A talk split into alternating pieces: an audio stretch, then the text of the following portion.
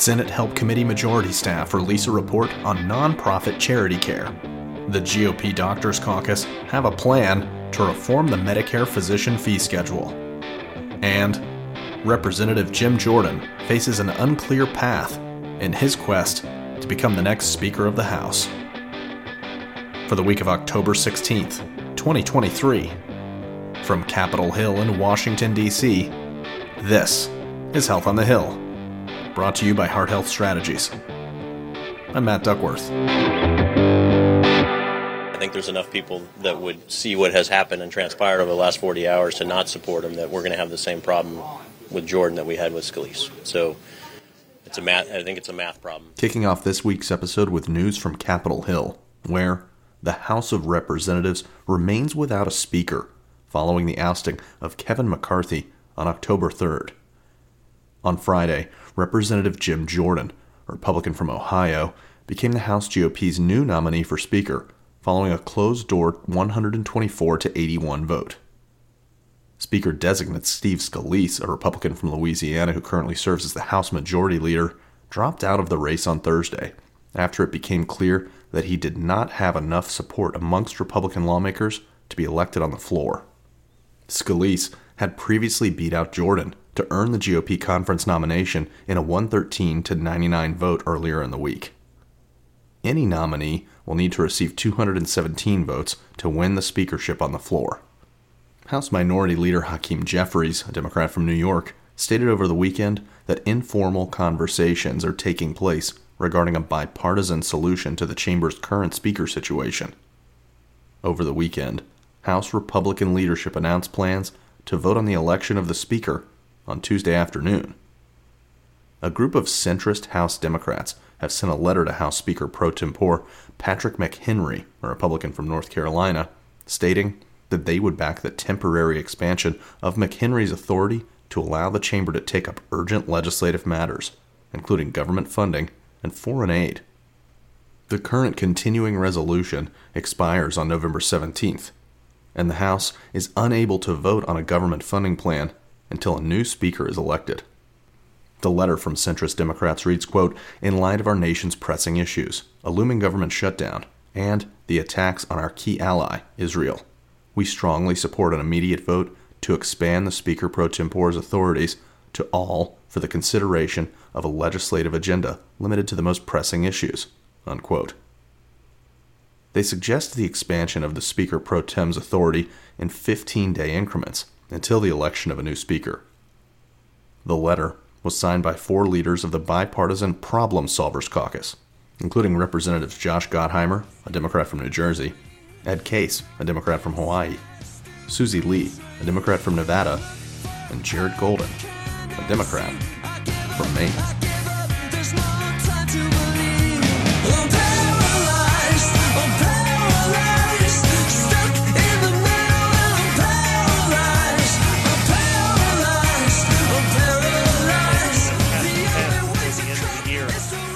And there's no place where this is more pronounced than for our nation's doctors. The very people that we asked to get us through the pandemic, the very people that we've asked to take care of us. And now we arrive at the end of this Congress and we say, Thank you for your service. Here's your pay cut. And More news from the House today where the GOP Doctors Caucus released a discussion draft of legislation last week that would overhaul Medicare's physician fee schedule. The proposal would provide more flexibility around how much the Centers for Medicare and Medicaid Services can spend. The agency is currently restrained by a budget neutrality requirement.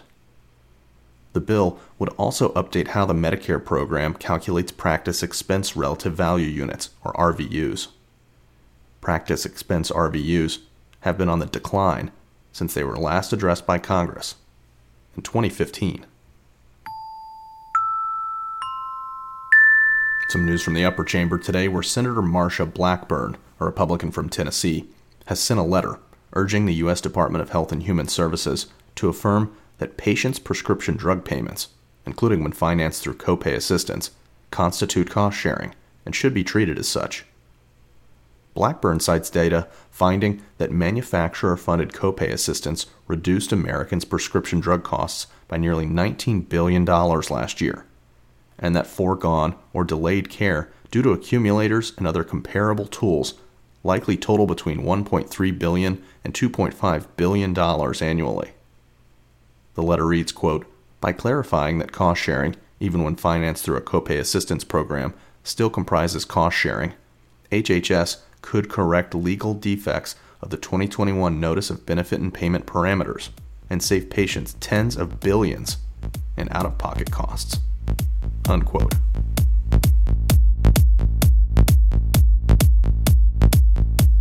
Winding down today were Senate Health, Education, Labor, and Pensions, or HELP Committee Chairman Bernie Sanders, an independent from Vermont who caucuses with Senate Democrats, has released a majority staff report asserting that major nonprofit hospitals are prioritizing profits over spending on charity care.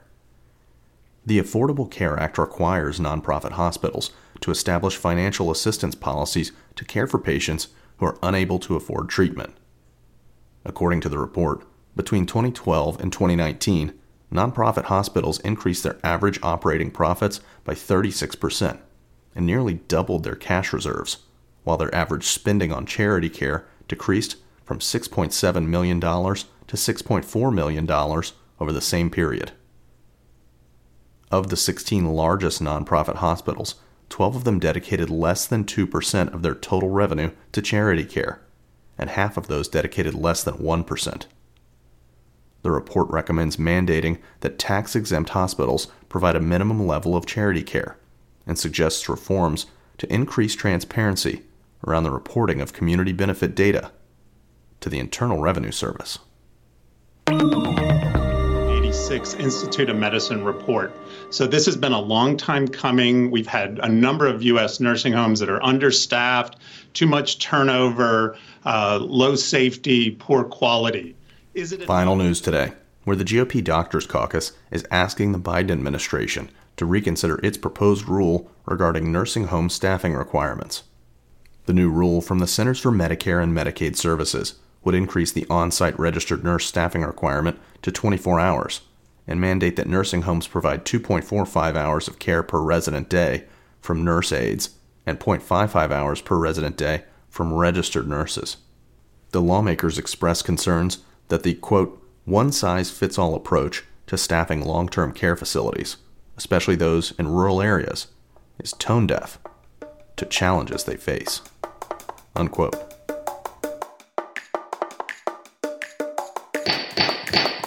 The meeting will come to order. Welcome to the Ways and Means Committee organizing meeting for the 118th Congress. The Committee on Energy and Commerce will come to order. The chair recognizes herself for an opening statement. Um, and it's a pleasure to bring together the first meeting of the Finance Committee in the 118th Congress. Good morning. The Senate Committee on Health, Education, Labor, and Pensions will come to order. All right, we did it. We end each week's episode with the call to order, where we lightning round congressional meetings and hearings in the near future that you need to know about. First, on Wednesday, October 18th at 10 a.m., the House Oversight and Accountability Select Subcommittee on the Coronavirus Pandemic holds a hearing titled Strengthening Biosafety and Biosecurity Standards Protecting Against Future Pandemics. Second, on Wednesday, October 18th at 10 a.m., the House Science, Space, and Technology Subcommittee on Investigations and Oversight hosts the hearing Balancing Knowledge and Governance Foundations for Effective Risk Management of Artificial Intelligence. Third, on Wednesday, October 18th at 10 a.m., the House Energy and Commerce Subcommittee on Innovation, Data, and Commerce convenes a hearing entitled Safeguarding Data and Innovation Building the Foundation for the Use of Artificial Intelligence. Fourth, on Wednesday, October 18th at 10 a.m., the Senate Health, Education, Labor, and Pensions, or HELP Committee, gavels in a hearing to examine the nomination of Monica Bertagnolli to be Director of the National Institutes of Health. Fifth, on Wednesday, October 18th at 10 a.m., the Senate Finance Committee holds a hearing titled Medicare Advantage Annual Enrollment Cracking Down on Deceptive Practices and Improving Senior Experiences. Sixth, on Wednesday, October 18th at 10 a.m., the Senate Budget Committee hosts the hearing Improving Care, Lowering Costs Achieving Healthcare Efficiency. 7th, on Wednesday, October 18th at 10:30 a.m., the House Energy and Commerce Subcommittee on Environment, Manufacturing, and Critical Materials convenes a hearing entitled Exposing EPA Efforts to Limit Chemicals Needed for Life-Saving Medical Devices and Other Essential Products. 8th, on Thursday, October 19th at 10 a.m., the House Energy and Commerce Subcommittee on Health gavels in a hearing titled What's the Prognosis? Examining Medicare proposals to improve patient access to care and minimize red tape for doctors. 9th, On Thursday, October 19th at 1:30 p.m., the House Veterans Affairs Subcommittee on Health holds the hearing Emerging Therapies: Breakthroughs in the Battle Against Suicide. And last, on Friday, October 27th at 9 a.m., the Senate Help Committee holds a field hearing titled Overworked and Undervalued. Is the severe hospital staffing crisis endangering the well being of patients and nurses?